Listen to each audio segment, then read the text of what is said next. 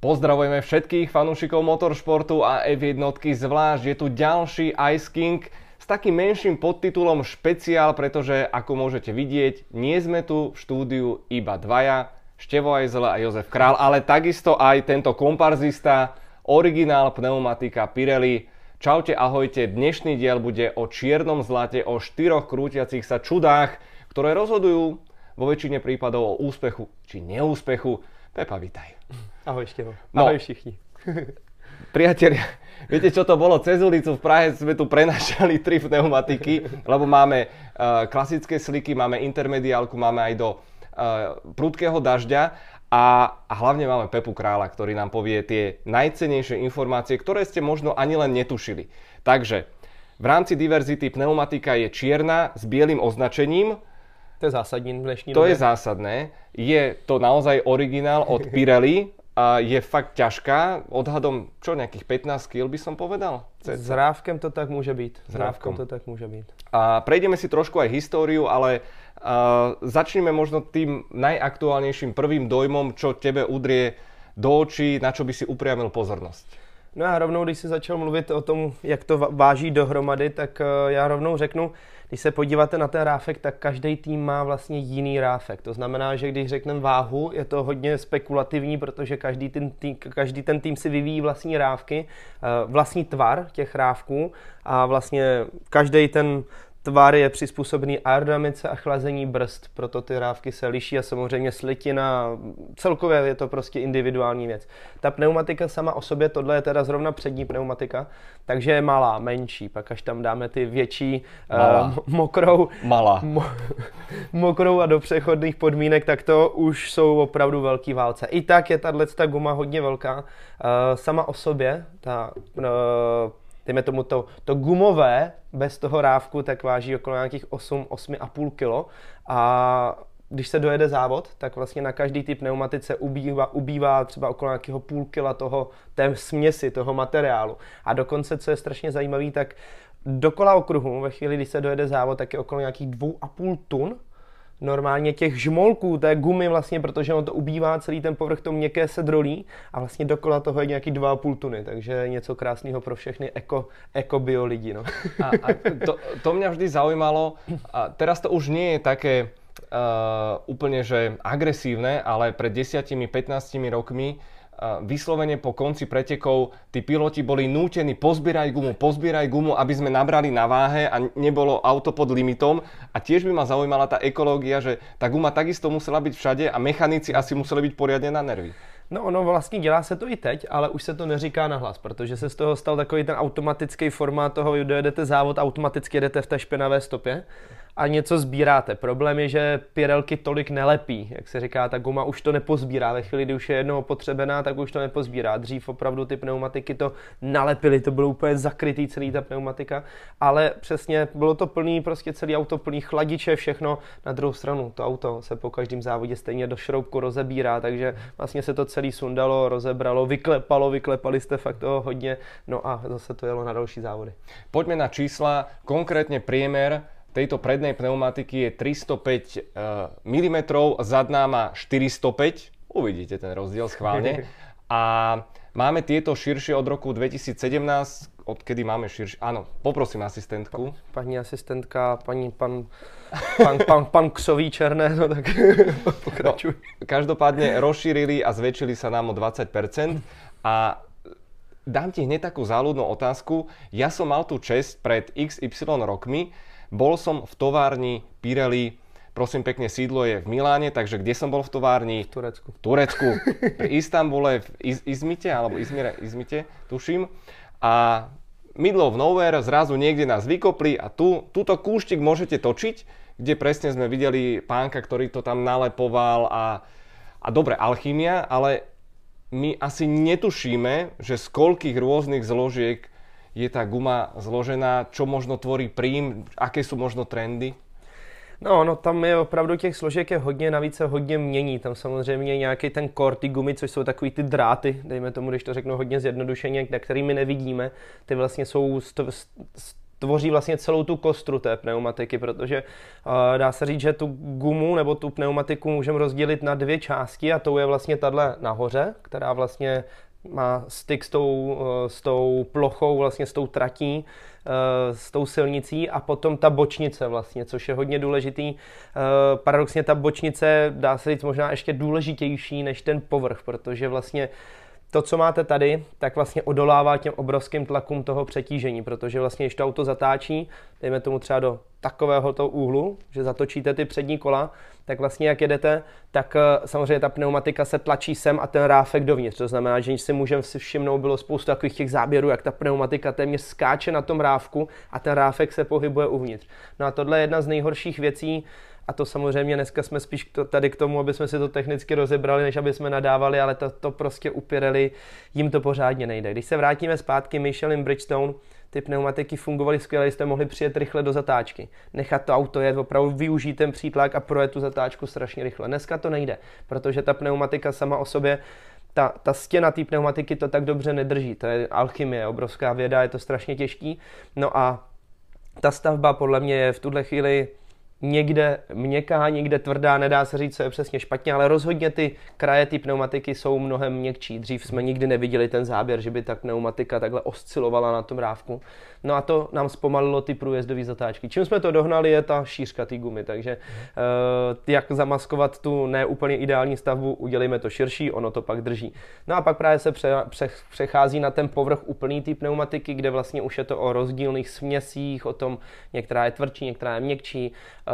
Samozřejmě záleží, jak se ta pneumatika prohřívá, potom vlastně pod tou měkkou směsí už je to plátno, jak se říká, mám pneumatiky sjeté na plátno, Eh, třeba jako Kimi v Monze, tam už opravdu byl vidět ten pruh úplně vyjetý toho plátna, kde vlastně ve chvíli, kdy jste na plátně, tak jste, já vždycky říkám to jak na ledě. To začne klouzat, není tam vůbec žádná tam měkká směs a je to průšvih. Alebo Hamilton eh, pamätne v Číne 2007, Přesně. keď vlastně přišel o titul. No, inak tu z boku som videl, že Made in Romania, takže asi tieto výstavné kusy sa robia v Rumunsku. Um, poďme trošku teda do histórie a potom sa dostanem na kľúčovú otázku, ktorá podľa mňa aj väčšinu fanúšikov zaujíma. V F1 1950 sme začínali so značkami Dunlop, Firestone, Continental, Goodyear. Goodyear je dodnes najúspešnejšia značka, skoro 500 veľkých cien na 368 výťastiev. Z 18 palcových sa prešlo na 12 palcové, nakoniec na 13.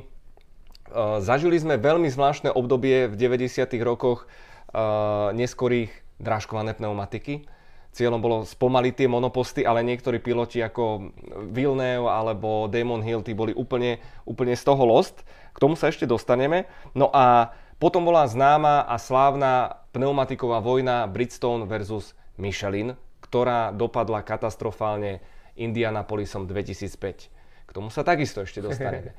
Ale moja kľúčová otázka teraz, Pepa, od sezóny 2011 máme solo dodávateľa pneumatik Pirelli, a tie začiatky boli pomerne pomerne brutálne agresívne, kde boli preteky aj so štyrmi zastávkami v boxoch. Bolo to na objednávku Bernieho Ecclestona, ktorý chcel mať také agresívne pneumatiky. Postupom sme sa vrátili k jednému pitstopu a ku konzervatívnejším záležitostiam. Ty osobne, budem sa teraz pýtať za mnohých fanúšikov, by si privítal pneumatikovú vojnu viacerých výrobcov?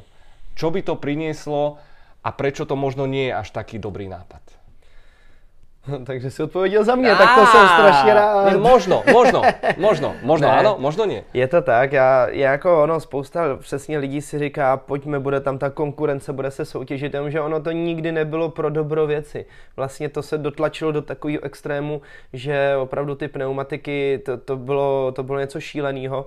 No a na základě toho, já musím říct, že už takovouhle válku, nebo respektive toho druhého dodavatele, přijde mi to, přijde mi to prostě špatně. Samozřejmě na druhou stranu, a no už teď na tu třetí, ne, nej, největší otázkou zůstává, proč Pirelli zůstalo ve Formuli 1, když se tam hlásili další, uh, další dodavatele. Uh, I po těch letech, které mně přijdou, že Pirelli se úplně neosvědčilo. Samozřejmě peníze až na prvním místě. Takže uh, to mě strašně mrzí, že jsme neviděli prostě někoho se přihlásit teď do toho tendru, třeba ten Hancock, kdyby se tam dostal, Bůh jaká by ta pneumatika byla, třeba by to bylo mnohem lepší.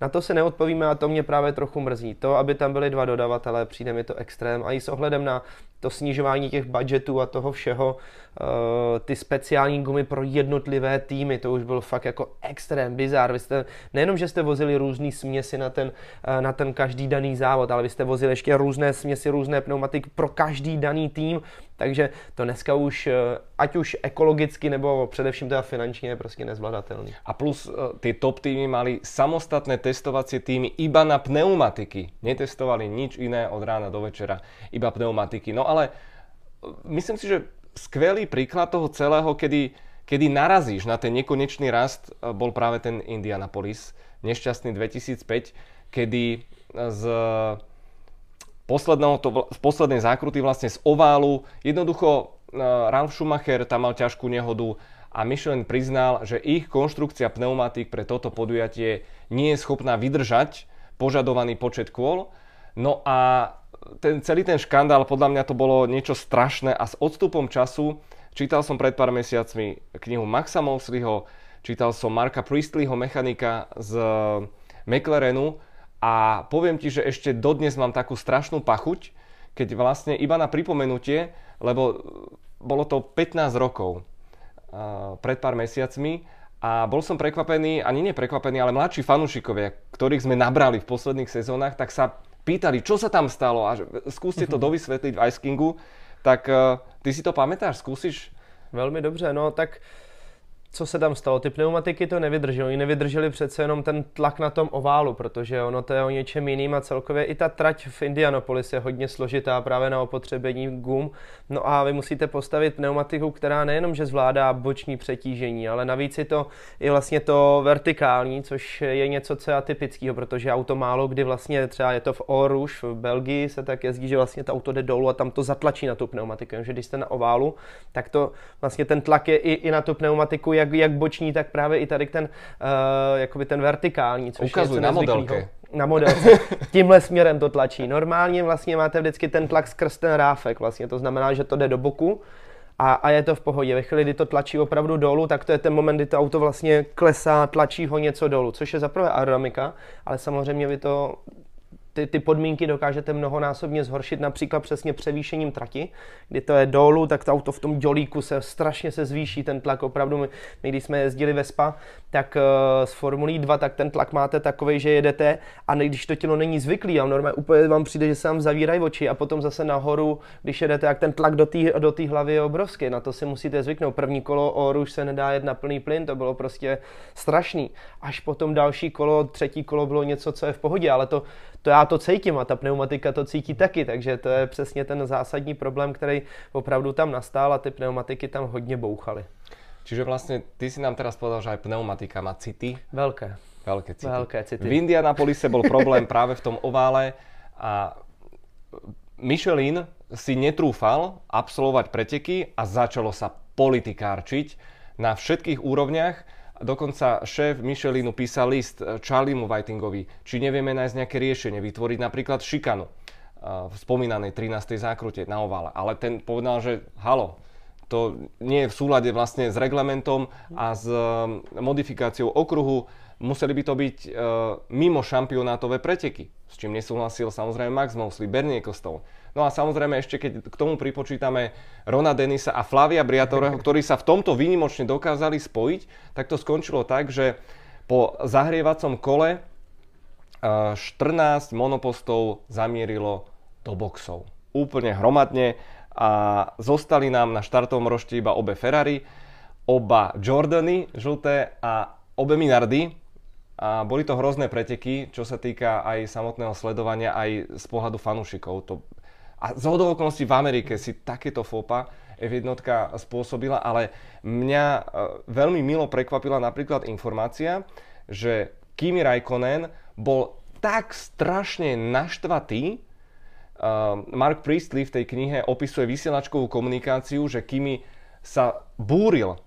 Už bol v tom zavádzacom kole a ešte stále pred štartom hovorili, pôjdeš do boxov. A on hovorí, že nie, počas zahrievacieho kola Kimi im nadával vulgárne, že ste tu idioti, ja som tu na to, aby som jazdil, vykašlite sa na politiku, až sa musel prihlásiť Ron Dennis, ktorý mu len sucho oznámil, na konci kola zajdeš do boxov, je to rozkaz.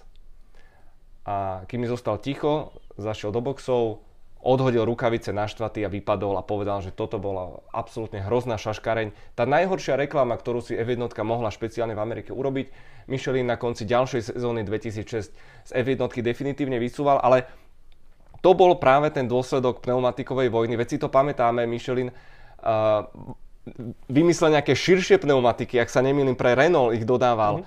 a ktoré sa špeciálne opotrebovali. No, bolo to šialené, a mám taký pocit, že asi s tým jedným dodávateľom to bude komfortnejšie aj z toho dôvodu, že keď si zoberieme, že um, na zlepšenie výkonu v rámci aerodynamiky zamestnávaš, ja neviem, 500 ľudí v top týme a hľadáš stotiny sekundy.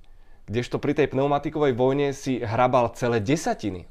Si dokázal získať a preto možno moja otázka, že keď sa pozrieš na terajšie časy F1 s týmito monopostami, tak o koľko by boli rýchlejšie možno v prípade, v prípade konkurenčného súboja?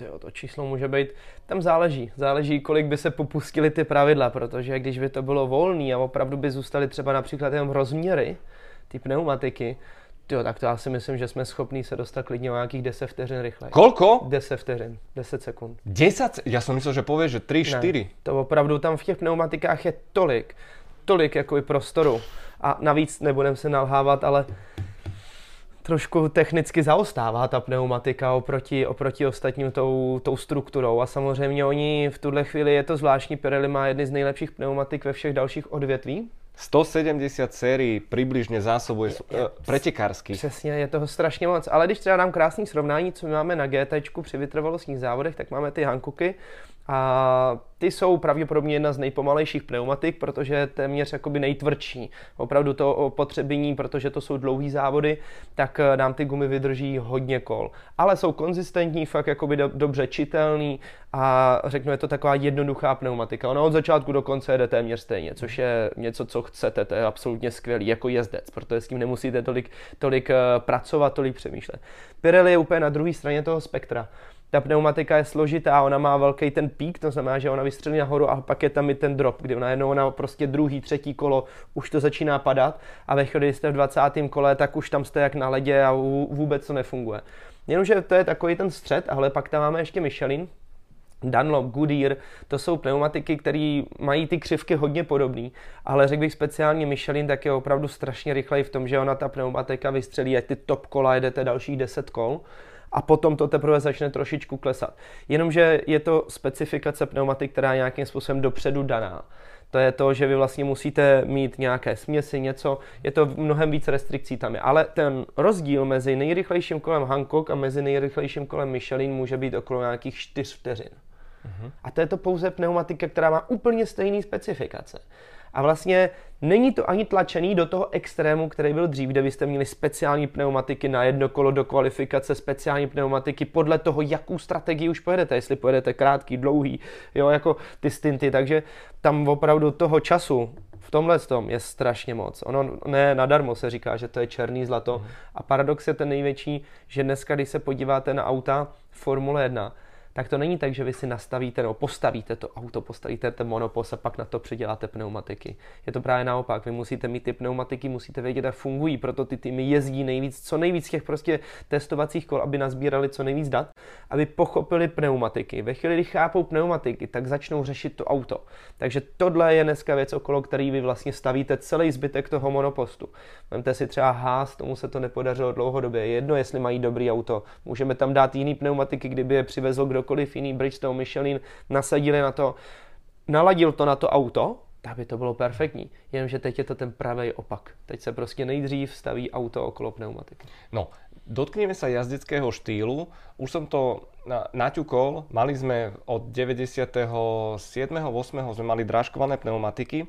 98 najprv 3 vpredu, 4 vzadu, 14 mm, mm medzi nimi, potom to už bolo 4-4. Cieľom bolo spomaliť monoposty, hoci boli vlastne nestabilnejšie, ťažko vypočítateľnejšie, ale asi účel to v danom momente splnilo. Vráťme sa k tradičným slíkom a poďme na jazdecký štýl, pretože často počujeme vo vysielačkách v týmoch šermujú pojmom, že pracovné okno, čo to znamená a ako s tými pneumatikami pracovať. Lebo napríklad taký Sergio Pérez je považovaný za najlepšieho šetriča pneumatík, naučil ho to vraj Kamuj Kobayashi, Kobayashi.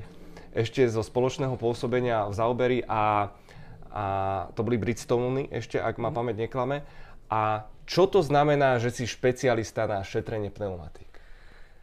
No, to je alchymie. Ono to vypadá, že prostě si řeknete, no, tak nebudu přidávat plyn, pojedu pomalu, jenomže v ten moment vás všichni, všichni přededou. Tam je strašně důležitý, že je tam několik aspektů. Já si myslím, když to takhle pootočím, tak by to mohlo být vidět. Jenom ať víme, co znamená opotřebená pneumatika. Tady jsou vlastně takové dírky, já si myslím, že by to tam mohlo v tom, při tom sklonu být vidět. A ty vám indikují, jak moc ta guma je opotřebená, jak moc tý měkký, měkký vlastně směs ještě pořád tam je. To je první element. Samozřejmě pracujete s tím, jak dlouho ta pneumatika vydrží, právě podle množství směsi, podle okruhu, jak opotřebovává tu pneumatiku, podle hrubosti asfaltu a tak dále a tak dále. To je, to je první věc. Druhá věc je, že tu pneumatiku jako takovou si můžeme rozdělit vlastně na tři takové segmenty teplotní, protože vlastně máte ten venek té pneumatiky, střed a potom vnitřek. A speciálně tady u té přední, a většinou to teda bývá u té zadní, jsem docela rád, že nám to takhle vyšlo, je to máme hezky naklopený, protože tohle je ten odklon toho kola. Když se podíváte na, eh, na tu formuli, tak to ne, nemá to rovně kola, jako vlastně, myslím, takhle nahoru, svisle, eh, jako například třeba normální běžný osobní auto opravdu ty auta nebo ty, ty pneumatiky jsou naklopený, vlastně jsou takový ty Ačka, jak vepředu, tak vzadu. Vzadu to je trošičku méně, právě kvůli konstrukci Pirelli pneumatik, protože ten bok není tak silný, ale vepředu je tam docela slušný to Ačko. Tedy zatáčíte, do toho přijde vlastně to přetížení, to auto se trochu naklopí a ono se akorát opře. Když bychom měli tu pneumatiku úplně rovně, jak byste se dostali za tu hranici a vlastně byste mohli potom po ní uklouznout, nebo to auto nezatáčí. No jenomže tam je ta přichází právě ta největší alchymie, protože Samozřejmě ten vnitřek té pneumatiky se hřeje mnohem víc. Vy se snažíte to nějakým způsobem jakoby naladit tak, aby tom ty teploty byly ideální po povrchu celé té pneumatiky, vlastně zleva doprava, aby to opravdu drželo uh, nějakou ideální teplotu, nějakých uh, co nejnižší stupně vlastně řeknu, tam ani není přesně dáno kolik. Což je přesně to provozní okno, ve kterém se musíte držet, protože pokud na této směsi, dám příklad, přesáhnete 95 stupňů Celsia, tak v ten moment ta, ta směs už tak dobře nefunguje a vlastně začíná ten propad, protože ten povrch se přehřívá. No a s tímhle vy bojujete. Vy nesmíte moc zatáčet, nesmíte moc přidávat plyn. Je to všechno o tom být co nejjemnější na to auto. Vlastně, aby ta pneumatika co nejméně klouzala, aby tam nebyly prokluzování zadních kol na výjezdu ze zatáčky. Na brzdy můžete jít na maximum, to ano, ale potom nájezd do zatáčky. Nesmíte mít moc zatočeno, aby ty přední kola byly vlastně, aby to auto bylo nedotáčivé. To znamená, že se ten předek hrne ven a v ten moment zase ohříváte povrch pneumatiky. Nejhorší na Pirelli je, když zahřejete právě ten povrch. To si můžete všimnout, že většina závodníků se snaží hodně zahřívat tu pneumatiku v těch přípravných kolech přes brzdu. Že jedete, vlastně dupnete na brzdu vší silou, ty karbonové brzdy uvnitř se ohřejou na nějakých 12 stupňů a to krásně prohřívá vlastně tu pneumatiku zevnitř. Ve chvíli, kdy přehřejete ten vršek té pneumatiky, tak prostě už to potom klouže a nevrátíte to. Mhm. Pirelli má uh, a dodává k dispozici, už hovorím jako um, z Ulambataru, imigrant, pardon za to, ale Pirelli dodáva týmom 5 e, rôznych zmesí od C1 do C5, už sme sa zbavili toho dúhového pochodu, do triliónu zmesí, to bol totálny chaos, na každé preteky sú vybrané tie tri rôzne C a každé z nich má iné pracovné okno. A dobre, teraz vystrelím, keď sa bavíme o pracovnom okne e, medzi 90 a 120 stupňami, Eh, laická elementárna otázka, ako pilot vie, nakoľko je tá pneumatika zahriata. Má tieto on, online dáta? Uh, to je jedna věc. Vy máte data nejenom vlastně povrchu té pneumatiky, ale vlastně i uvnitř té, toho vzduchu v té pneumatice. To jsou online data, které vlastně jsou na volantu, je to vidět, vidí to i tým. V nižších kategoriích to není a tam s tím musíte pracovat na základě toho citu, že opravdu cítíte, že ta pneumatika jako už je přehřátá, není třeba před startem, je to hodně složitý tu, ty zadní pneumatiky dobře si ohřát na tu optimální teplotu, abyste nepřehřáli, ale zároveň neměli moc studený. Takže to tam, vy se tam naučíte vlastně v těch všech juniorských kategoriích, kategoriích to, že vnímáte ty gumy velmi hmm. dobře. Vlastně i, i ty hodnoty, které na tom volantu jsou potom ve Formule 1, tak jsou řeknu informativní, protože vy to nechcete sledovat každý kolo. Vy to stejně cítíte a, a hrajete to podle toho, jak zrovna, jaký je ten okruh, jestli svítí slunce, protože některé tratě máte půl tratě, máte sluníčko, půlka je zase ve stínu, ne, nesvítí tam slunce. V ten moment vy pořád jedete tak, až, jak to cítíte a jenom pro tu, pro tu kontrolu si korigujete právě tu teplotu, která je na volantu. Dobre. Ja navrhujem v tejto chvíli vymeniť modelku a v tej debate pokračujeme ďalej. Len sa trošku presunieme, rozpršalo sa nám. Aj, aj, aj. Strašný lejak v Prahe, priatelia. Človek by neveril a hen, čo sa nám toto zjavilo, modrá pneumatika Pirelli, tzv. full wet, čiže do hustého lejaku, aby som vás len tak nešálil, tak z hodou okolností táto zadná 405 mm široká pneumatika v rýchlosti 300 km za hodinu odvedie počas jednej sekundy 85 litrov vody. To je brutálne. To je 85 litrov, OK? Akože na Každou zdravě. sekundu, jako to je neskutečný, to je neskutečný. Od toho vzniká právě ten obrovský gejzír vlastně, ten spray za těma monopostama, je to samozřejmě pneumatika plus difuzor, ale z hlavní části pneumatika, ale já ji rovnou otočím. Uh-huh, Teď přemýšlím, protože jsme to nastavili, jo, vyjde to, já jsem myslel, že bude muset otočit na druhou stranu, ale to bychom měli do protisměru, teď opravdu to je tímhle směrem, takže ji máte vy do protisměru, vidíš, tak počkej, tak to ještě uděláš takhle. Ne, teď, se, teď, teď by nás vlastně přejela, jela by směrem na nás ta pneumatika. Tak vidíte tu šířku? Brutus, to je fakt Brutus. Je to opravdu hodně, je to velký rozdíl oproti vlastně tomu sliku, který je hladký, absolutně hladká ta pneumatika, je tam velká ta styčná plocha vlastně. Proč to drží víc? Protože nemá ty drážky, to znamená, že tahle pneumatika jede pouze po těch jednotlivých plochách, ale ty drážky samozřejmě odvádí vodu. Takže o to je to menší, ale potřebujete to na vodě. Když je sucho, tak vy potřebujete, aby ta pneumatika byla co nejvíc celistvá, vlastně co největší ta plocha se dotýkala té vozovky. Takže to je základní rozdíl, ten vzorek jako takový, když se na to podíváte na ty směry, je to nějaká, dejme tomu, vývojová alchymie, kde jednotlivé společnosti s tím pracují podle toho, jak uznají nejlépe za vhodné. Vždycky každý má trochu jinačí ten tvar, někdo má asymetrickou, někdo asymetrickou. Tahle asymetrická, když se podíváte, tady ten tvar je jinačí než na mm-hmm. této straně. Mm-hmm. Je to z toho důvodu, z té šířky, ty pneumatiky, protože vlastně, když jedete rovně, to je to, o čem jsme se bavili, tady to můžeme si to krásně znázornit, tak ta pneumatika na rovině jede spíš po této části pneumatiky. Tady to vlastně zatěžujete celou dobu na rovině.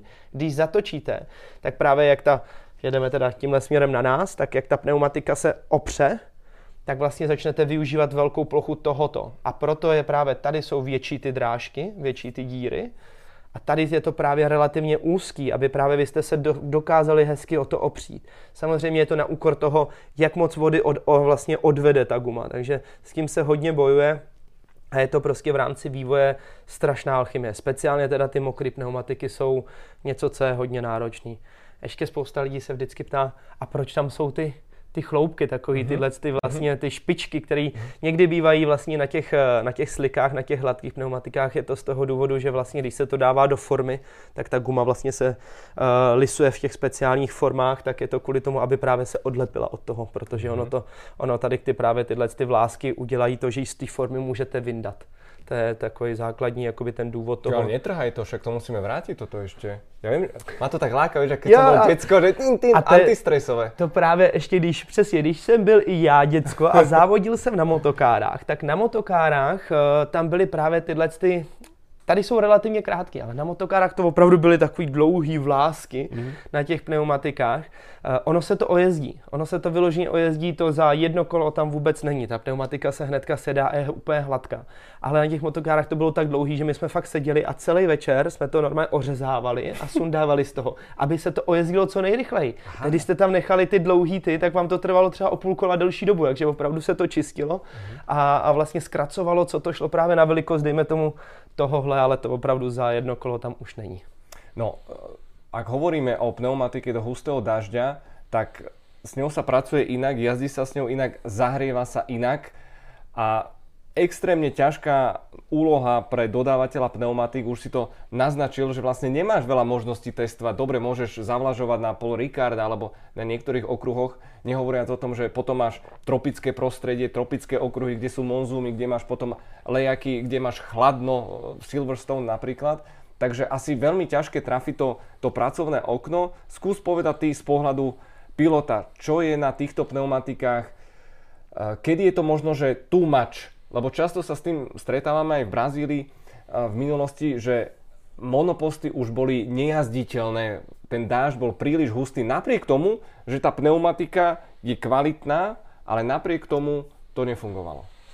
No to je hodně složitý, protože vlastně na jednu stranu my jsme chtěli zrychlit monoposty a Spousta lidí říká, ty jo, to je prostě Formule 1, teď když prší, tak to přece musí ty nejlepší piloti na světě zvládnout. Problém je, že opravdu ten monopost dneska už na to není stavěný a vlastně dá se říct, že ani ta pneumatika na to není úplně ideálně stavěná, protože za prvé ty monoposty jsou hodně nízký.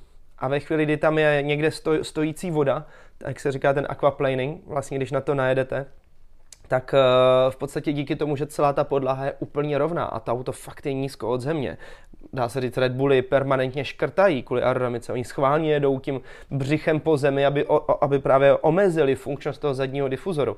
Tak v ten moment vy najedete na vodu a najednou se celý to auto nadlehčí. To znamená, že nejenom, že se nadlehčí auto, ale nadlehčí se i kola. A celkově vy jste v podstatě ve vzduchu a nemůžete s tím nějakým způsobem nic vlastně dělat.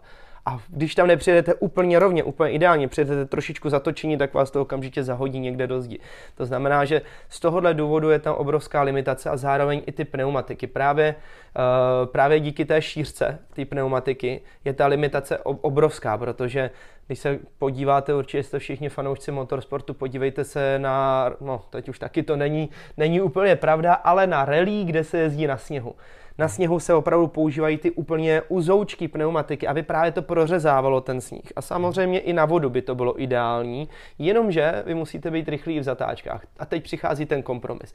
Když máte takhle širokou gumu, tak ta pneumatika je široká, tak musí odvádět hodně vody. Když je ty vody extrémně hodně, tak ani taková pneumatika to nezvládne. Navíc ona má fakt jako spoustu práce, protože to valí před sebou tu, všechnu tu vodu.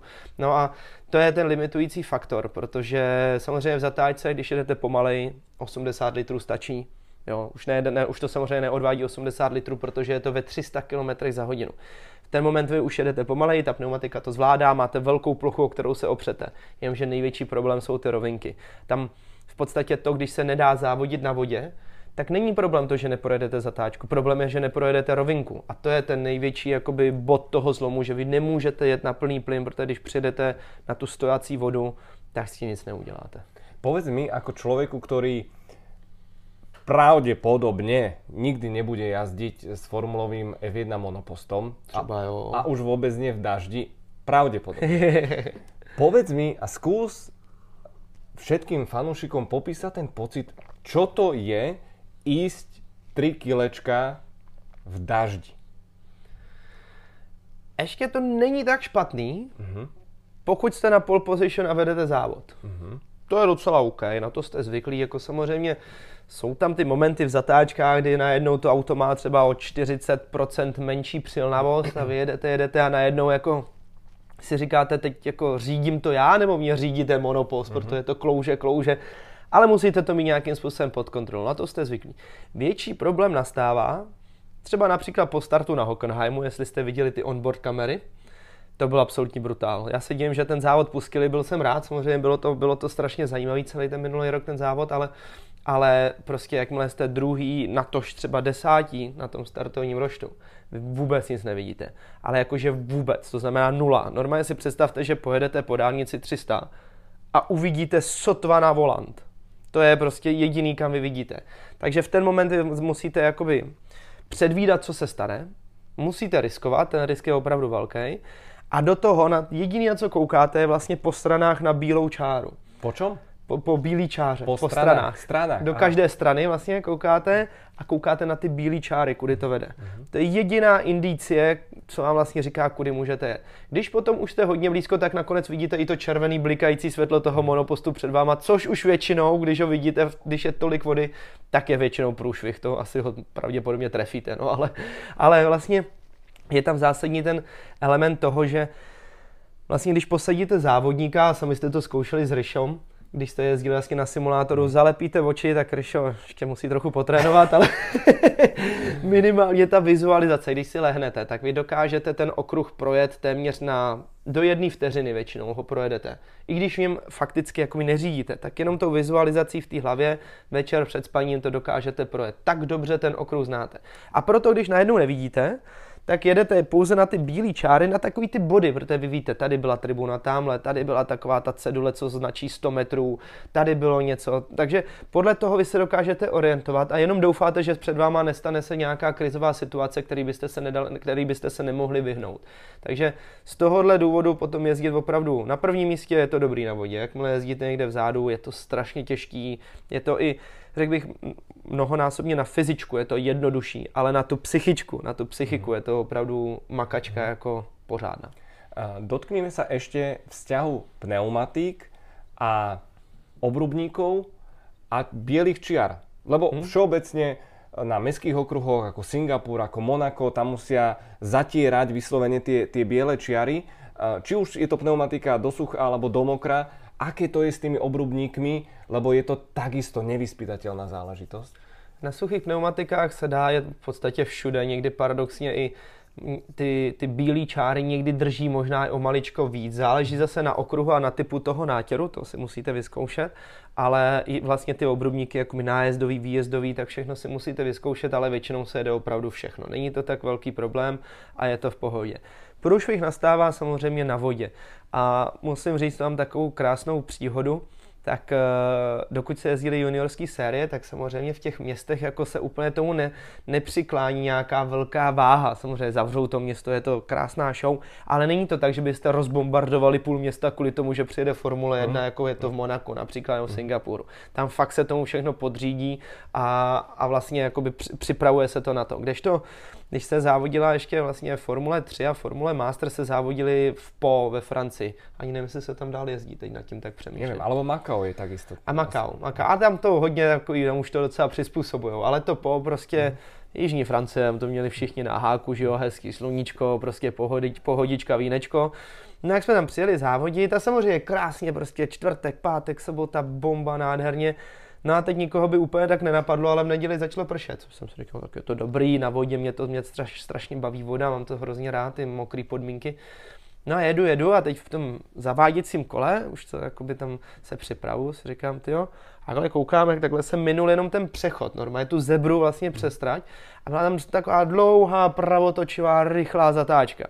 Říkám, ty tak bacha na to, to bude finta protože jsme v po, nikdo to neřešil. No a nejenom, že se tam jezdí přes obrubníky, prostě, kde mm. chodí lidi jakoby přes ty chodníky, dejme tomu pro ty lidi, tak zároveň tahle čára právě jedu tu rychlou zatáčku a fakt jenom zlehka jsem líznul tu zebru, protože ona byla i v té ideální stopě, byly přesně ten pruh, mezera pruh tak jsem vzal ty pruhy a teď to úplně bokem a říkám, je, no tak tomu se musím vyhýbat. A každý to kolo, já to mířil tak, abych se trefil mezi ty pruhy toho normálně přechodu pro chodce. Takže fakt jako bizarní situace, ale paradox zase další je, že třeba v Monaku tyhle ty pruhy a všechny ty bílé čáry drží ještě o to víc. Oni to natřou takovým krycím nátěrem mm-hmm. a vůbec to neklouže. Mm-hmm. Obrubníky jako takový, ty vnitřní nebo ty venkovní se málo kdy na vodě jezdí. Musíte mít jistotu, že ta pneumatika je dobře zahřátá, že tam není někde kalu, že tam někde nestojí voda. Potom můžete, ale samozřejmě je to vždycky risk. Potom takový ty, jak je obrubník a pak zatím ten zelený pás, většinou ty umělé trávy, tak na to vůbec nenajíždět. To se pak člověk už nedokáže vrátit a většinou je z toho i velká nehoda, jako bývají třeba na Silverstone, tam to mhm. bývá hodně často. A ještě k této téme doplňující otázka. Obrubníky keď po nich monopost prejde, vydávajú taký špecifický zvuk, špeciálny na Red Bull ringu. Uh, to bolo krásne počuť, ale mňa vždy zaujímala vec, že ten obrubník je prerušovaný, že on vlastne nemá hladkú styčnú plochu. A napriek tomu tam na tých slikoch proste piloti idú a nič nestrácajú? Je to, ako je to možné? Ako vysvetlí mi to, prosím ťa? Protože na ten obrubník už což je taková, řeknu, i relativně tradiční věc pro spoustu laických řidičů, když přijedou na okruh, tak na tom okruhu jezdí a vlastně přijíždí na ten okruh a mají opravdu třeba hodně zatočeno, až když vyjíždí na ten venkovní obrubník. A potom se stává přesně, jak, jak mají hodně zatočeno to auto, to tlačí, tlačí, tlačí, přijedou na ten přerušovaný obrubník, většinou ho přejedou, za ním uberou a ono je to většinou zahodí na ten vnitřek. Takže v rámci té techniky té jízdy, když se podíváme, jak piloti, ty profesionální piloti, jak využívají ty obrubníky, je to tak, že oni v podstatě, když už jsou na tom obrubníku, tak už mají to auto otevřený, ten volant už je všechno narovnaný a vyjíždí se plynule a vlastně používá se to pouze pro rozšíření ty trati na tom výjezdu. Tam už většinou na tom obrubníku se toho moc neděje. Když tam přijedete špatně, tak si všimněte vždycky, jak ta formule se tak jako zavlní. To znamená, že jste přidali moc, moc brzo plyn, to auto je nedotáčivý a, a přesně přijedete na ten obrubník a stane se tohle, jenomže to potom vás stojí třeba dvě, tři desetiny na tu rovinku na výjezdu, protože jste museli trošku ubrat a korigujete to. Takže ty obrubníky jsou schválně vlastně nejsou stejný jako trať, aby právě to nutilo piloty, aby nevyužívali ještě dál vlastně ty, ty únikové zóny a ty výjezdové věci. Takže vy už tam musíte to auto mít na ten obrubník, tak říkají, nachystaný. Mm-hmm. No, neviem, či si to všimol, ale opäť v Prahe vyšlo slniečko, tak ja stláčam gombík, ideme do boxov, výmena pneumatík. In, in, in, in, in, in, in, in. Výborná práca od mechanika Jozefa Krála. Takže z pneumatík do prudkého dažďa sme prešli na intermediálky. Trať nám presychá. Čo to prosím ťa pre pilota znamená?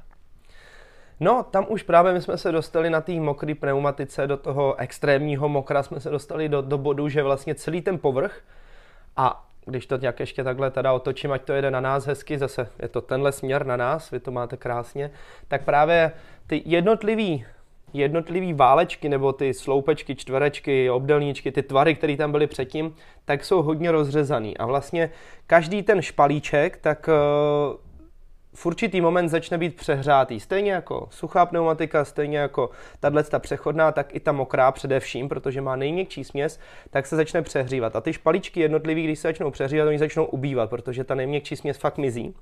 A ve chvíli, kdy se dostanete dolů na té směsi, a nebo je velký teplo, tak vlastně i ten špalíček, dejme tomu řeknu, se tak jako pohybuje. A to s váma dělá vlastně na té trati takový fakt až nepřirozený pohyb a najednou to začne zpomalovat to auto. Takže pneumatiky jsou přehřátý, už je skoro sucho, nebo pořád to vypadá, že je mokro, aby ta pneumatika nějakým způsobem se dokázala chladit, nemůže být úplné sucho, ale mokrá se přeřívá. Ideální stav je nasadit tu do, do těch přechodných podmínek, protože jak už si můžete všimnout, tak je to takový ten mezikus mezi tou hladkou, protože už tady jsou fakt jako celiství hladké plochy a tou právě, kterou jsme měli předtím, která byla tam úplně mokrá, která je rozřezaná na každou tu jednotlivou kostičku. Tady už je ty plochy mnohem víc a hlavně i ten vzorek je podstatně nižší. Takže už tam nedochází k tomu vlastně pohybu přehřívání těch jednotlivých kostiček. Tady to už víceméně funguje, odvádí mnohem méně vody. 30 litrů? 35? 30. 35? 30 litrů, přesně. Tak jsem to tak spočítal. Trojstovky, počet, ty si mozok. Ty si mozok. Pán doktor.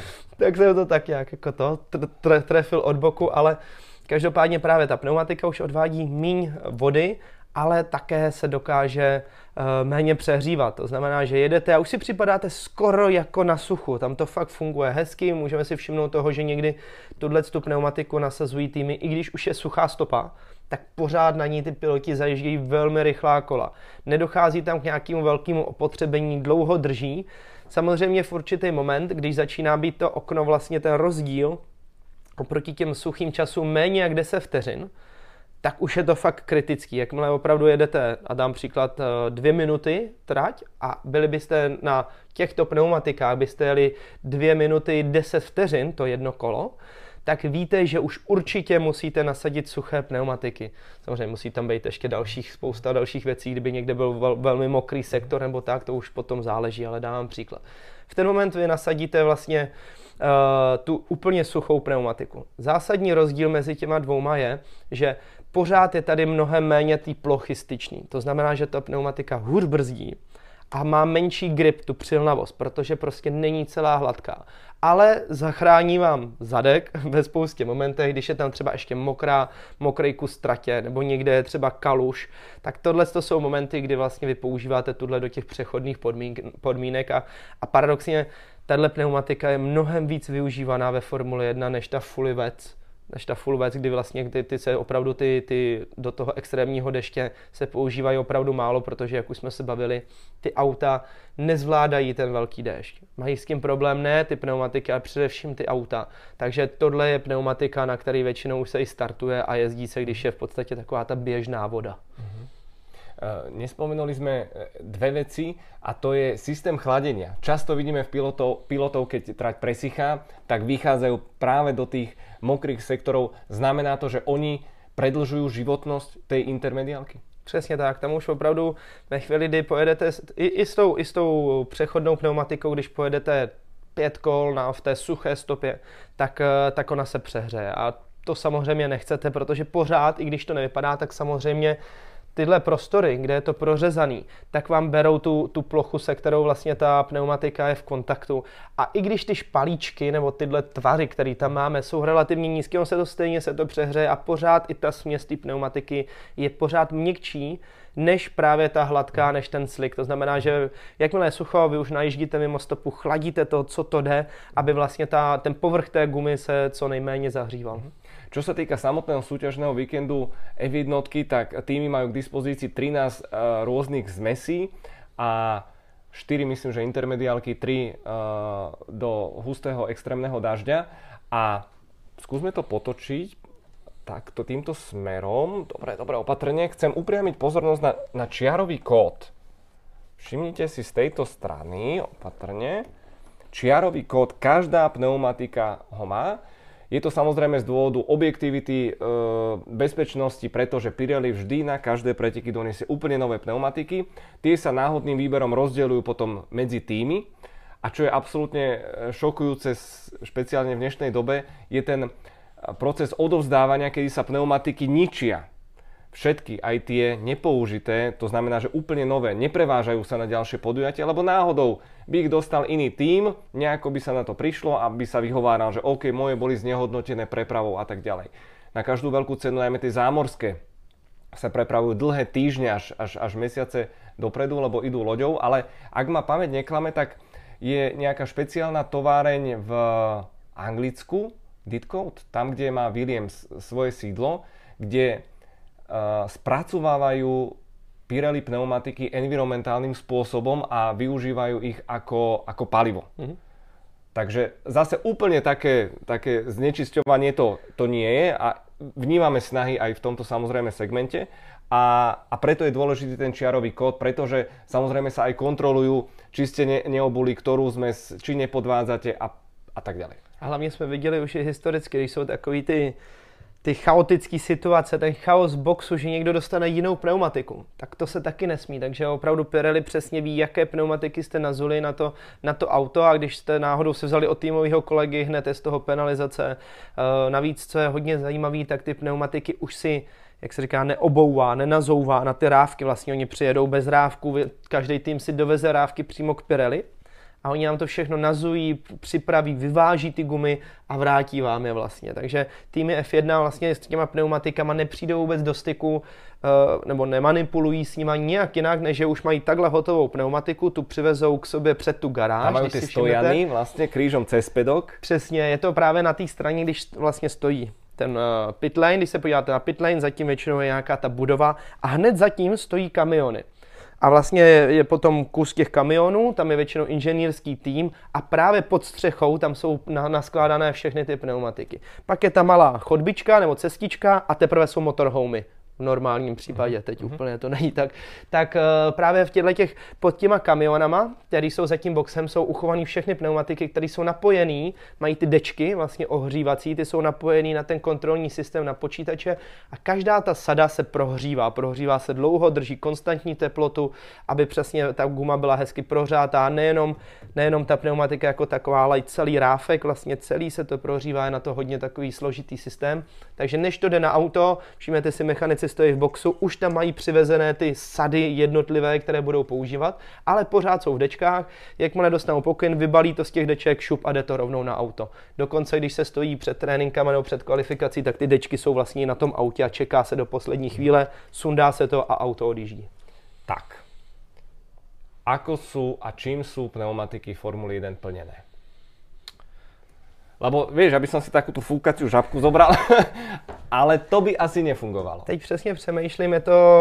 Dusík. No, jo, dusík, dusík. Dusík je je to? to? Je to přesně, je to kvůli tomu, že vy nesmíte to plnit, nebo nesmíte, nemůžete to plnit eh, kyslíkem. Je to kvůli vlhkosti, protože on není stabilní a ve chvíli, kdyby jsme to nafoukli tu pneumatiku a změnil se tlak a zároveň vlhkost, tak vlastně vy ho nevyčistíte. Proto se to plní dusíkem, který je v podstatě jakoby nejstabilnější. To isté platilo pre helium, s ktorým sa dosť experimentovalo. To byla finta dokonce, jakoby historicky my jsme s tím měli krásný zážitek, protože v době vlastně Formule 2, respektive GP2, tak, tak eh, když jsem tam závodil, tak diskvalifikovali, diskvalifikovali tým, italský tým Kolony, taky bývalý tým z Formule 1, Mhm. tak eh, je diskvalifikovali, protože to plnili heliem. A helium mělo mnohem lepší vlastně uh, funkci tam plnilo jako takový ochlazující plyn, on mnohem líp pracoval s těma teplotama. A právě to bylo na začátku éry pneumatik Pirelli, že my jsme tam všichni seděli říkali, prostě není možný nová pneumatika Pirelli a prostě u kolony jsou absolutně nejrychlejší. V té době Luca Filippi všem dával prostě pět vteřin jako za tři kola najednou ujel, my jsme tam seděli předtím a říkali, to není prostě možný, vteřinu na kolo nám tam dával ne víc. A pritom iba helium. A stačilo helium, trošku helia. no, to fakt fungovalo, takže už dneska fakt je to zakázaný a, a nepoužívá se nic jiného. Vidíme tu lepku, eh, čo sa týka eh, natlakovania 0,9 baru lomeno 13 PSI. To je špeciálna mierka pre motoršport. A často sa to spomínalo v uplynulých rokoch, že Pirelli zvýšilo o 1 PSI a viac, menej a tak ďalej. Čo vieme povedať o tom možno? Ten tlak je strašně důležitá věc a ona v podstatě ovlivňuje, nebo ten tlak ovlivňuje funkci té pneumatiky jako takové. Vlastně ten pohyb, protože samozřejmě, když ta pneumatika je vyfouklá, není v ní moc toho tlaku, tak ten pohyb je mnohem větší. Když ji nafouknete víc, tak ona se tak jakoby naplní a, a vlastně uh, pohybuje se méně, víc se zahřívá ten střed. Takže s tím se hodně, hodně pracuje. Jednotlivý týmy mají tendenci právě u Pirelli jít na co nejnižší ty teploty. A samozřejmě tam je největší riziko toho, že ji někde, jak se říká, uděláte. Prostě, že přelítnete přes obrubník, praskne to, zapadnete za obrubník, vracíte se, jak je ta pneumatika měkká, tak ona bouchne, prořízne se. Takže Pirelli to pořád zvyšuje, zvyšuje, že čím víc to zvyšujete, tím víc se ta pneumatika vlastně zahřívá a víc klouže. Takže něco, co právě týmy nechtějí, chtějí tomu co nejvíc zamezit a proto právě Pirelli, což třeba musím říct za sebe, mně se to vůbec nelíbí, diktuje předem týmům, jak mají ty pneumatiky nafouknout. A není to doporučení, je to povinný, protože pokud vás chytnou, že máte pod vlastně ten minimální tlak, tak vás můžou diskvalifikovat, což je prostě něco, kde jsem si říkal, že prostě Pirelli tak na dálku ty, ty závody zbytečně jako manipuluje, ovlivňuje. Alebo určia rozpetie, odkiaľ pokiaľ, ale tam je Všichni jdou na nejnižší. Presne tak, presne tak. Um, jedna vecička, ktorú sme ešte pri klasických slíkoch nespomenuli, pretože je najtradičnejšia. Samozrejme, zažili sme výnimočné podujatia aj vo Veľkej Británii Pirelli, keď vybuchovali tie gumy. Jedna radosť, počkaj, do ktorej strany? Tak, tak, tak, nežne, nežne. Ale ešte na záver naťukníme uh, jednu vec, ktorú počúvame veľmi často počas súťažných víkendov a skús popísať, ako to vzniká, prečo to vzniká a aký je medzi tým rozdiel. To je drolenie a puchýržovanie, čiže plusgíry vytvárajúce sa na pneumatike. No v podstatě se vracíme k tomu stejnému tématu a to je to funkční okno vlastně, ve kterém ta pneumatika, to, to, to pracovní, ve kterém ona pracuje nejlépe. Ve chvíli, kdy začneme spíš tím drolením jako takovým, protože to vzniká většinou, pokud ta pneumatika sama o sobě je víc zahřátá vlastně ten střed od brzdy a od toho vnitřku, než právě ten povrch, což se stává například na Silverstone. Špinavé tratě, eh, kde je chladno, kde vlastně vy nedokážete pořádně ohřát ten, ten povrch, ale zahříváte to pouze zevnitř, protože prostě ta trať je studená a začnete se do té pneumatiky víc opírat. V ten moment vlastně ten vnitřek té gumy, takhle zase jedeme na nás, tak vlastně ten vnitřek té gumy se začne drolit. Ono to vidíte vlastně ta pneumatika tak jakoby tmavne.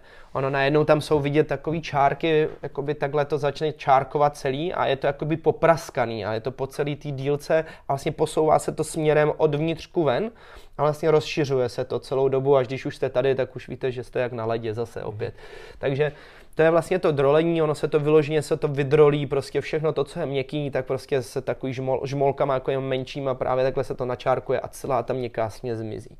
No a pochýřkování to je samozřejmě další, ten druhý opak, ten druhý extrém, kde vlastně je to na těch horkých tratích, nebo kde vlastně vy se dlouho opíráte do té pneumatiky a zapříčinuje to to, že vlastně vy nedokážete moc ohřát tu pneumatiku zevnitř, ale zahříváte právě extrémně ten celý povrch.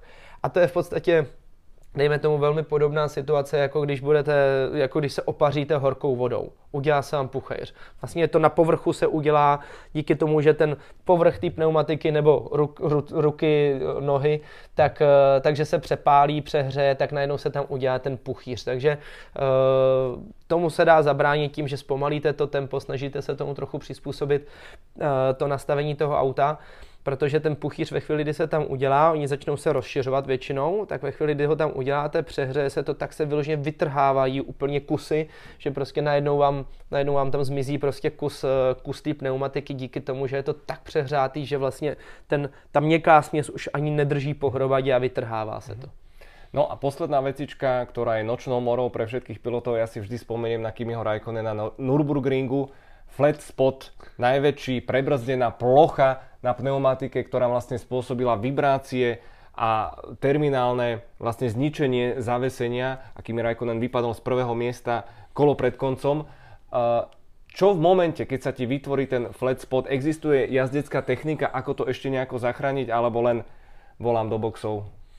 Tam fakt se s tím nedá nic dělat. V podstatě to je, to je moment, kdy hodně záleží na jezdci, protože s tím autem musí pracovat. Vlastně Formule 1 nemá ABS, nemá žádného pomocníka, který by dokázal odblokovat to zastavené kolo na brzdách. To jsou takový to, jak ono to pokuřuje sem tam, tak to je fakt, když ideálně brzdíte, tak ta pneumatika i vlastně na tom videu zpomalení vám přijde, že ona je, jede pomaleji, než vlastně jak ubíhá ten asfalt pod ní, což je strašně zajímavý, vy to musíte držet přesně na hranici. Samozřejmě někdy přijde krizová situace, nebo když najíždíte do zatáčky, ta jedna strana se odlehčí a v ten moment ta pneumatika se zastaví. Pak právě dochází k tomu, to si taky můžete všimnout, protože to není úplně jednoduchý odblokovat, aby zpátky dostala tu, ten, ten grip, tu adezi, aby se zase roztočila. Takže vy musíte tak jako pracovat s tou brzdou, snažíte se to povolit. Na druhou stranu musíte furt brzdit, abyste se vešli do té zatáčky. A ta pneumatika tak jako pokuřuje, ona tak jako no. je vidět, že to je na několikrát se zastavuje, protože s tím ten jezdec pracuje s tím pedálem a snaží se to odbrzdit.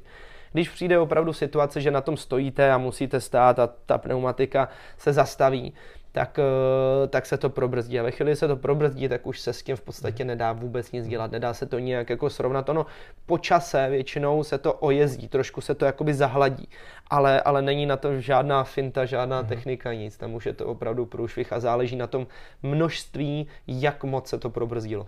A ešte trošku do detailu to samotné brzdenie a prebrzdenie pretože ty musíš zatlačiť na tú brzdu 150 kg, proste dávaš bombu, deceleruješ z 300 na 120 km za hodinu, trebárs, a ty vidíš, cítiš, možno aj, aj, aj do nosa, že páliš tú gumu a už ako pilot máš taký cít, že okamžite ty, lebo používaš slovné spojenie, že pracuješ s brzdou. Mm. To znamená, že ty tú brzdu púšťaš, alebo aká je tam tá vlastne technika, lebo za normálnych okolností predpokladám, že že by si nemal byť schopný vybrať uh, Apex tej zákruty, že netrafíš ho, ale vidíme tých pilotov, že aj prebrzdí uh, tú pneumatiku, dýmy sa z nej, ale n- zostáva na trati. Je to právě o tom, o tom citu vlastně, přesně jak říkáš, je to několik těch faktorů, uh, se kterými ten jezdec pracuje. Výhodou u formulí, jako, jako, jako, jako takových, jako vyložení u monopostů, který mají křídla, je to, že vy na začátku té brzné zóny na to dupnete úplně vší silou. Fakt tam můžete šlápnout jakkoliv chcete, ale musí to být fakt jako maximální ten tlak, protože máte největší přítlak. To auto váží téměř dvojnásobek jeho váhy, to znamená, že ty pneumatiky se nezastaví. Zásadní je ale uvědomit si to, že tím, jak zpomaluje vlastně ten monopost, tak samozřejmě on, on jde nahoru, protože ubývá ta aerodynamika a to znamená, že ubývá ta váha na těch jednotlivých pneumatikách. Takže vy musíte dupnout a pak pomaličku vlastně to pouštíte. S tím, jak to auto zpomaluje, tak v závislosti na toho vypouštíte tu brzdu jako jezdec vy cítíte to, že už přichází ten moment, že ta pneumatika se brzo začne blokovat. To je to, kdy vy vlastně musíte uberat ještě troši, trošičku víc a pak zase cítíte, že to je dobrý, tak trošičku míň, ale ideální brzdění vlastně ve Formuli 1 je, když bych namaloval ten graf toho té brzdy, tak je, že vlastně jedu na nule, dupnu na maximum, to vyletí na nějakých 120-130 barů, což je opravdu těch nějakých 150 kg, a potom vlastně vy to celý krásně pustíte až do té zatáčky, kde už to necháte jet. To je absolutně ideální. Samozřejmě potom tam jsou nějaké takové ty korekce té brzdy, ale těch by tam mělo být co nejméně, protože samozřejmě vy ve chvíli, kdy přijíždíte do zatáčky a pracujete s tou brzdou, to znamená, že ji mačkáte, pouštíte, tak celé to auto vlastně se naklápí dopředu, dozadu a tím si rozhazujete ten balans nájezdu. To si všimněte právě, jak tam máme v té grafice hezky plyn a brzdu, někdy je to tam při tréninkách i při závodě vidět, eh, samozřejmě při kvalifikaci, takže tam je ta maximální brzda a teď jenom ubývá, ubývá, ubývá, projede se zatáčka a už jde jenom plyn. Jo, takže to je vlastně to ideální, čím méně s tím autem pracujete, aby se nějakým způsobem hýbalo, kývalo, tak je to, tak je to optimální. Ve chvíli, kdy tam dojde k tomu probrždění, tak minimalizujete ty ztráty, ale většinou už díky tomu zvyku a jak už víte, znáte tu brzdu, znáte to auto, to auto tam stejně dotlačíte do té zatáčky. Například krásná zatáčka v Bahrajnu vlastně, kde se brzdí do, co to je, 8, 9? 8, tak něco takového to číslo tak vlastně doleva přes horizont dolů, tak přesně ta strana je odlehčená. A většinou, většinou téměř v každém kole tam probrzdíte. Trošičku. Ale ono to není problém, protože to auto je tolik nadlehčený, že sice OK, tahle ta pneumatika sice stojí, ale vy se do té zatáčky dostanete, protože fakt jedete po straně, tady je to lehký a nakonec to kolo může být rychlý. Takže hodně záleží, není vždycky pravidlem to, že když se zakouří od toho předního kola, že to bude pomalejší. Moja posledná otázočka a nie som tomu celkom rád, pretože mne sa tieto 13-palcové pneumatiky páčia sú vynimočné, tá hrúbka tej, tej gumy, ale príde zmena. Mala prísť od budúcej sezóny, ale všetko sa posúva od 2022, ale e, v F2 už v tejto sezóne jazdia mladíci s 18 gumami. E, čo na to hovoríš vizuálne, technologicky?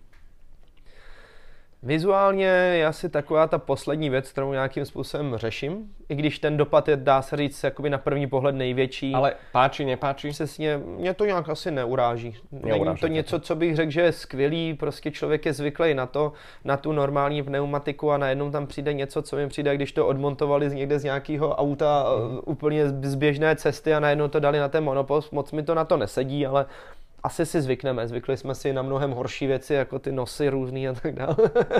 Historicky zadní křídla, takže na to si zvykneme. Takže... Je, to, je to posun vpred? Já si myslím, že rozhodně není. Hmm. Ale to dneska, myslím si, na tom světě není vůbec nic, že jo. Dneska bohužel jako většina věcí, co se dělá, tak, eh, tak se dělají na úkor ať už nějaký ekologie nebo spousty dalších věcí a, a v podstatě nic nás, nic nás neposouvá, spíš nás omezuje. Eh, ať už ty spotřebitele nebo tady jezdce. Eh, ve chvíli, kdy půjdeme na ty 18 palcové pneumatiky, tak ten jízdní styl bude úplně jiný. Uvidíme to, že v zatáčkách extrémně zpomalíme. Bude to lepší na brzdách a všechno se bude muset řešit vlastně v té rovině. Protože ve chvíli, kdy přijedete do zatáčky, ta pneumatika bude mnohem tvrdší, ta stěna bude tvrdší a, a rozhodně to bude mnohem víc klouzat. Takže z tohohle důvodu to bude náročné na techniku, bude tam opravdu velká změna. Uh, bojím se, že to prostě ublíží, ublíží celkově tomu stylu, na který jsme zvyklí mhm. do teď toho závodění, kde prostě ty jezdci jeli dvě auta vedle sebe. To se bojím, že už nebude úplně tak jednoduchý, protože to auto bude mnohem víc jakoby ne- nepředvídatelný. Budete s ním mnohem víc bojovat. Na druhou stranu, jak říkám, zpomalí to ty průjezdové rychlosti, tak třeba to bude natolik pomalý, že se tam nakonec vejdou. No, ale... no spomína sa minus 7 sekund, alebo teda plus no. Eh, k výslednému času, čo zrovna nie je málo. Je to fakt hodně, no. A hlavně i technologicky prostě dělá se to kvůli tomu, aby ty pneumatiky byly v podstatě co nejbližší uh, tomu reálnému světu. No. To nerozumím, prečo. Právě, právě. Som je... výnimočný a radšej budem priemerný. Promierný, no. Uh, dobre to už ale nezmeníme, ale teraz mi napadá vlastne taká konštatácia na záver, že vlastne to, že v F2 jazdia s 18 tak vlastne znevýhodnili všetkých pilotov, ktorí podľa mňa budú bez šance na F1 v budúcej sezóne, ktorá bude samozrejme prechodnou, ale, ale asi ktorý tým by to riskoval? No či? hlavně já si myslím, že realisticky nemá nikdo v tuhle chvíli z těch pilotů, kteří by hmm jenom kteří jsou ve Formuli 2, kteří mají šanci, vlastně nikdo tam není, kdo by měl šanci na Formuli 1 na příští rok. Myslím si, že ty týmy si to ponechají tak, jak to je. Uh, především z toho důvodu, že, že ty hlavní místa jsou nějakým způsobem obsazený a ostatní, když už se na to podíváme vlastně, jak se celkově ten trh mění, uh, myslím si, že ta šance je pro ně strašně malá a přesně když tomu přičteme ještě jiné pneumatiky, tak je to, je to všechno, všechno na prd. Ale, co je velký plus, tak samozřejmě jednotlivý týmy Formule 1 spolupracují s týmy Formule 2, takže oni už dnes vědí, už sbírají ty data a, a rozhodně vlastně už přemýšlí nad tím, jak postavit to nadcházející auto a co tam funguje nebo nefunguje, takže ty poznatky už mají. Priatelia, dúfam, že ste si užili tento špeciálny Ice King aj s tromi farebnými modelkami, ktoré sme tu mali. Teda akože wow, mne sa to moc ľúbilo. A no nič, budeme, budeme vidieť v realite, ako to celé samozrejme je. Držíme palce Pirelli, aby vždy dokázali namiešať čo najlepšie zmesy a slovo kráľa na záver. Já jsem strašně rád, doufám, že to nebylo moc technický, ale, ale opravdu tu šanci máme málo kdy takhle si popovídat o něčem takhle specifickým, takže snad jsem to řekl všechno výstižně a srozumitelně, pokud ne, napište určitě do komentářů, pokusíme se to ještě dovysvětlit, dodělat a, a třeba ještě nějaký Ice King v budoucnu, třeba i s tou osmnáctkou, mm. samozřejmě pneumatikou někdy uděláme. Určitě ano a teraz balíme kufre a musíme všetky gumy zase premiestniť do druhého štúdia. Ešte, že neprší, i když doteď pršel. No vlastne, ale už je dobre, už je sucho, už je sucho, ale zase ľudia budú na ulici na nás pozerať, chyte zlodejov, chyte zlodejov. Každopádne, za nami ďalší Ice King, pozdravuje vás Števo Ajzele a Jozef Král. Ahojte. Čau.